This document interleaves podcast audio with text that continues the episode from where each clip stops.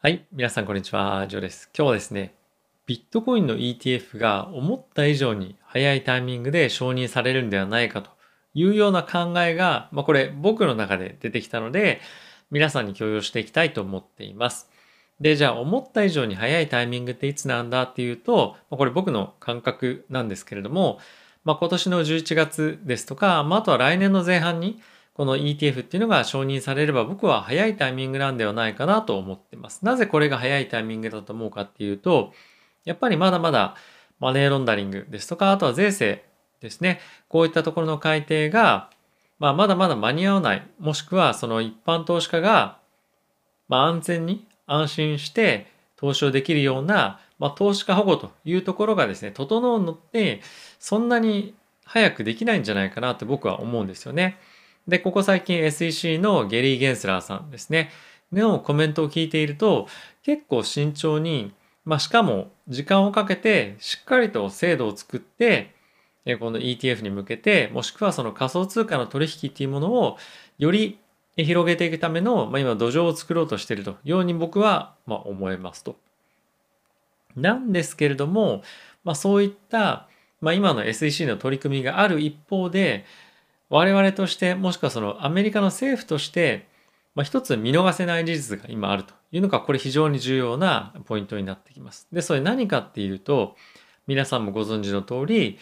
人民元のデジタル化というところが非常に大きなポイントになってくるんじゃないかなと思ってます。で、えー、先日もニュース出ていたんですけれども、レイダリオさんがですね、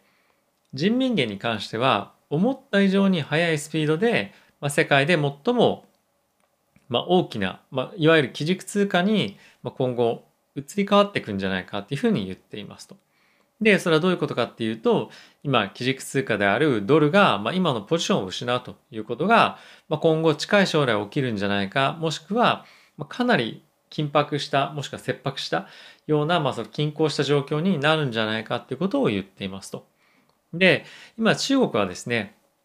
世界で一番貿易を行っている国なんですが、まあ、人民元はですね、まあ、世界中の流通の中の約2%ぐらいしか使われてないんですね。なので、まだまだこの基軸通貨になるっていうのはもう夢のまた夢ぐらいな今状況ではあるんですけれども、まあ、今後ですね、これデジタル人民元化することによって、まあ、非常に使いやすくなるということもやっぱありますし、まあ、あとはですね、やはりその今ドルの不信感っていうのが非常に高まってますよね。なので、まあ、今後特に新興国を中心にこのデジタル人民元っていうのを広めていくことで、まあ、中国はですねこの人民元の基軸通貨に向けた一歩一歩のこの歩みっていうのが、まあ、さらに今後加速するんじゃないかというふうに言われていますと。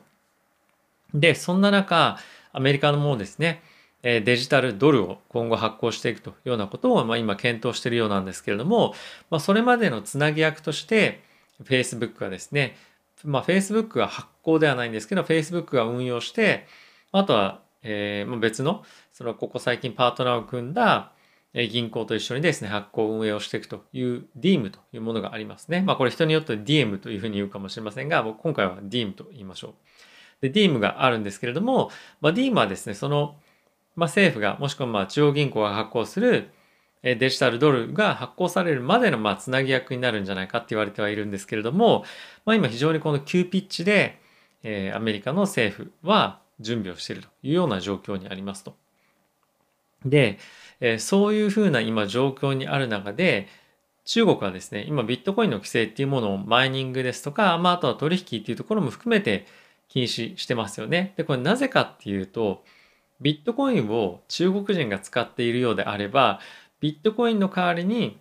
デジタル人民元じゃ使おうかみたいに、まあ、今後なっていかないと。なので、中国人の人は、もう、まあ、中国人の人だっていうか、まあ、中国国内では、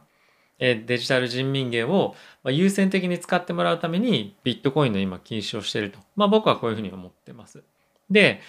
今後、まあ、中国人がこのデジタル人民元を使うことによって、ビットコイン使えなくなるので、まあ、そういったもので、まあ、いろいろとですね、いろんな人とやり取りをし始める。まあ、今後特にアメリカにいる中国人とか、まあ、中国人で世界どこに、どこにいようが、まあ、このデジタル人民元を使うようになるということで、えどんどんどんどん流通っていうのが、まあ、世界中で拡散していって、まずは中国人が使う。で、その先のやっぱ貿易とかですね、まあいろいろ中国がやり取りをする人たちにどんどんどんどん今後拡散していって、まあ、非常に便利でもあるので、まあ、そういったところからじわじわじわじわと外堀を埋めるような感じでこの人民元のポジションというのを確立していくんじゃないかと、まあ、いうふうに思ってはいるんですが、まあ、こういったことが起きるのであれば、まあ、そのアメリカとしてはですね、やっぱりそのデジタルドルを発行するまでに、まあ、しばらく時間かかると思うんですね。で中国っていうのはこのデジタル人民元に対してはかなり早い段階からやっていて、かつ、えー、まあ、中国の、まあ、一部で、えー、まあ、応募してきた人に対して、まあ、パイロットみたいな形でですね、まあ、取り組みをやっていましたし、まあ、デジタル人民元の実装に関してももう準備万端っていうような感じ、まあ、万端というか、まあ、準備はしっかりできているとい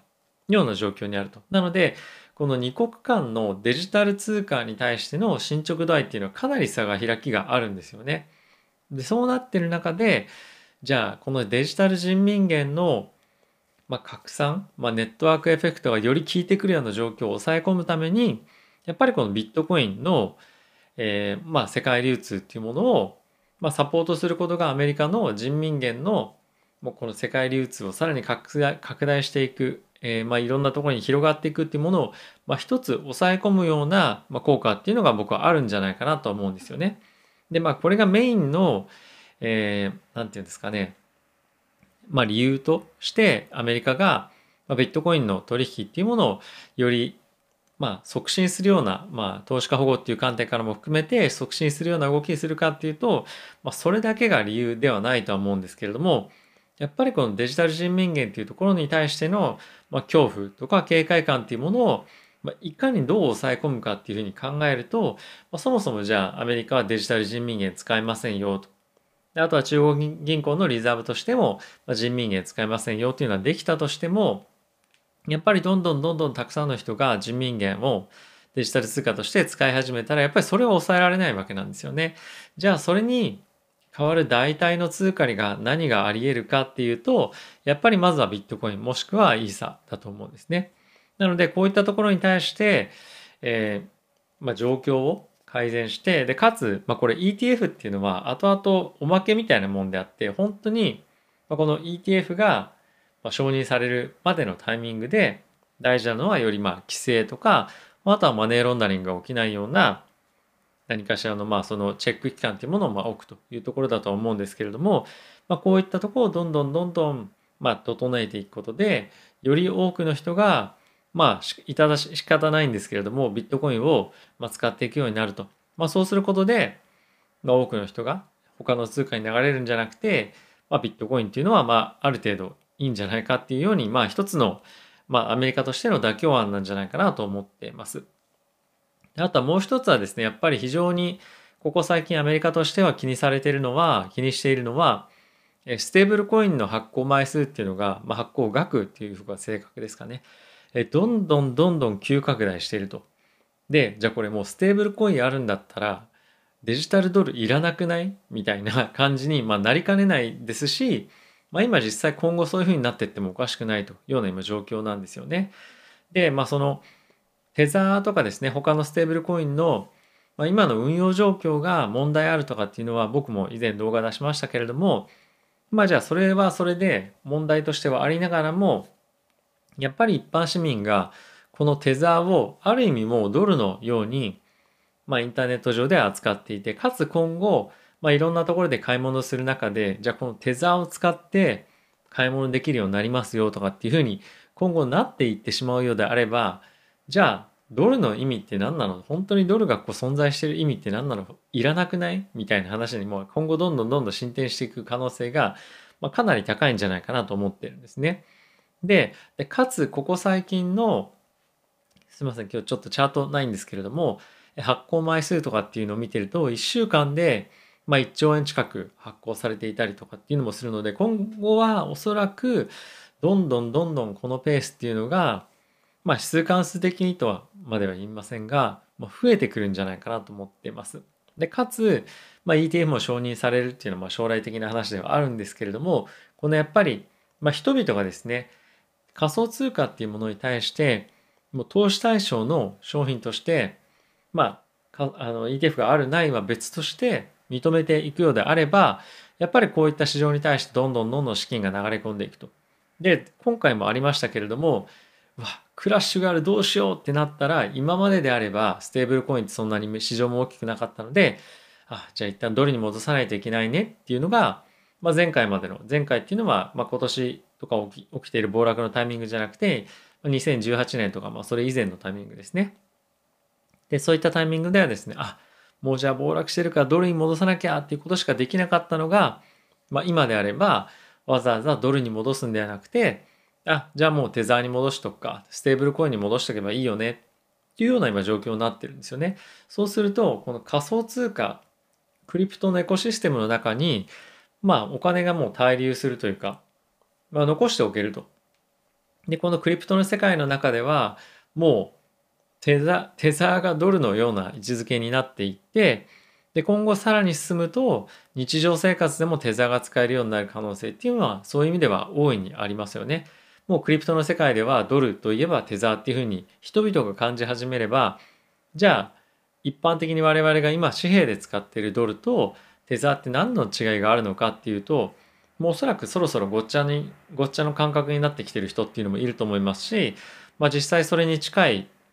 え今状況にあるんじゃないかなと思うんですよね。なのでまあそういった状況を今後アメリカは避けるために、まあ、できるだけ早く、まあ、この何て言うんですかね、まあ、デジタル通貨っていうところの法律っていうものを、ま、しっかりと整えるっていうのとあとはやっぱりまあそれに付随して、ま、規制とかですね税制とかそういったところをしっかりと整えると。でそういったところが、まあ、ある程度整ったようであればじゃあ結果としてビットコインの ETF っていうのの承認が、まあ、必要というか、あのまあ、できるようになると。でこのやっぱりスピード感っていうのは本当に今アメリカとしては結構焦ってると思うんですよね。でそれは中国の人民元のっていうところもそうなんですがこのテザーとかステーブルコインの市場の拡大っていうのもかなり急激に来ててやっぱりこの1年ぐらいで本当に急速に拡大してきてると思うのでなのでやっぱりそののらりくらりやっていたらもうちょっとやばいんじゃないかっていうような状況まで、まあ、個人的には来てるんじゃないかなと思ってます。なのでこういった背景があって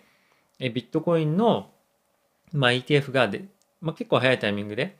えー、まあ承認されるような、まあ、土台作りっていうのが行われるんじゃないかっていうのが、まあ、今回僕の、ま意見ですね。まあ、そういったことが行われることによって結果的にビットコインの ETF の承認がまあ、思ったよりも早まるんじゃないかなと思ってます。まあこればっかりはですね、本当に承認されるまではいつになるかどうかっていうのはわかんないんですけれども、結構このステーブルコインの発行枚数とか発行額っていうのが、まあ、どれぐらいなのか、どれぐらいのスピードで拡大していってるかっていうのを、まあ、見れば見るほど、まあ、まあ、今見ればっていうのもそうですし、今後継続的にウォッチしていくことで、まあ、アメリカの中央銀行ですとか政府が、まあ、結構その焦るだろうと。本当に週間数的にかなり急激に伸びていくようであれば、まあ、それはやっぱりドルっていうものが市場で信用を失うとは言わないですけれども、まあ、ドルに変わるような通貨が出てきてると、まあ、ほほぼ言っても同じだと思うので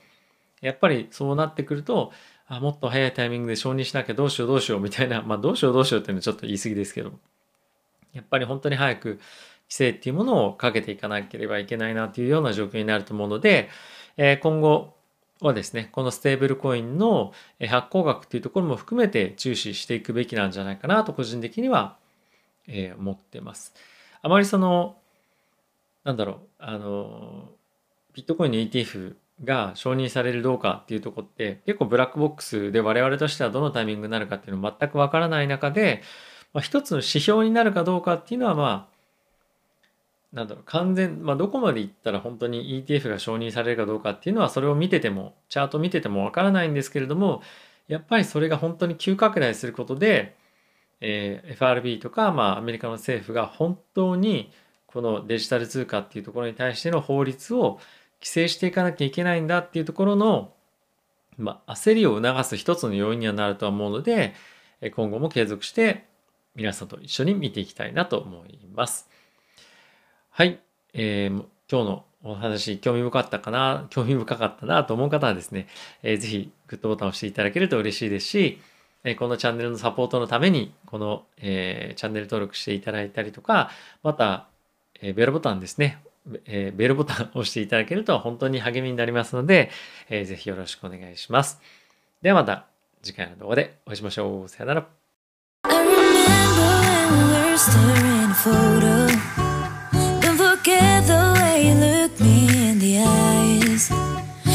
I keep you in my heart. And my heart is where you are. I still think of you. I want you coming back.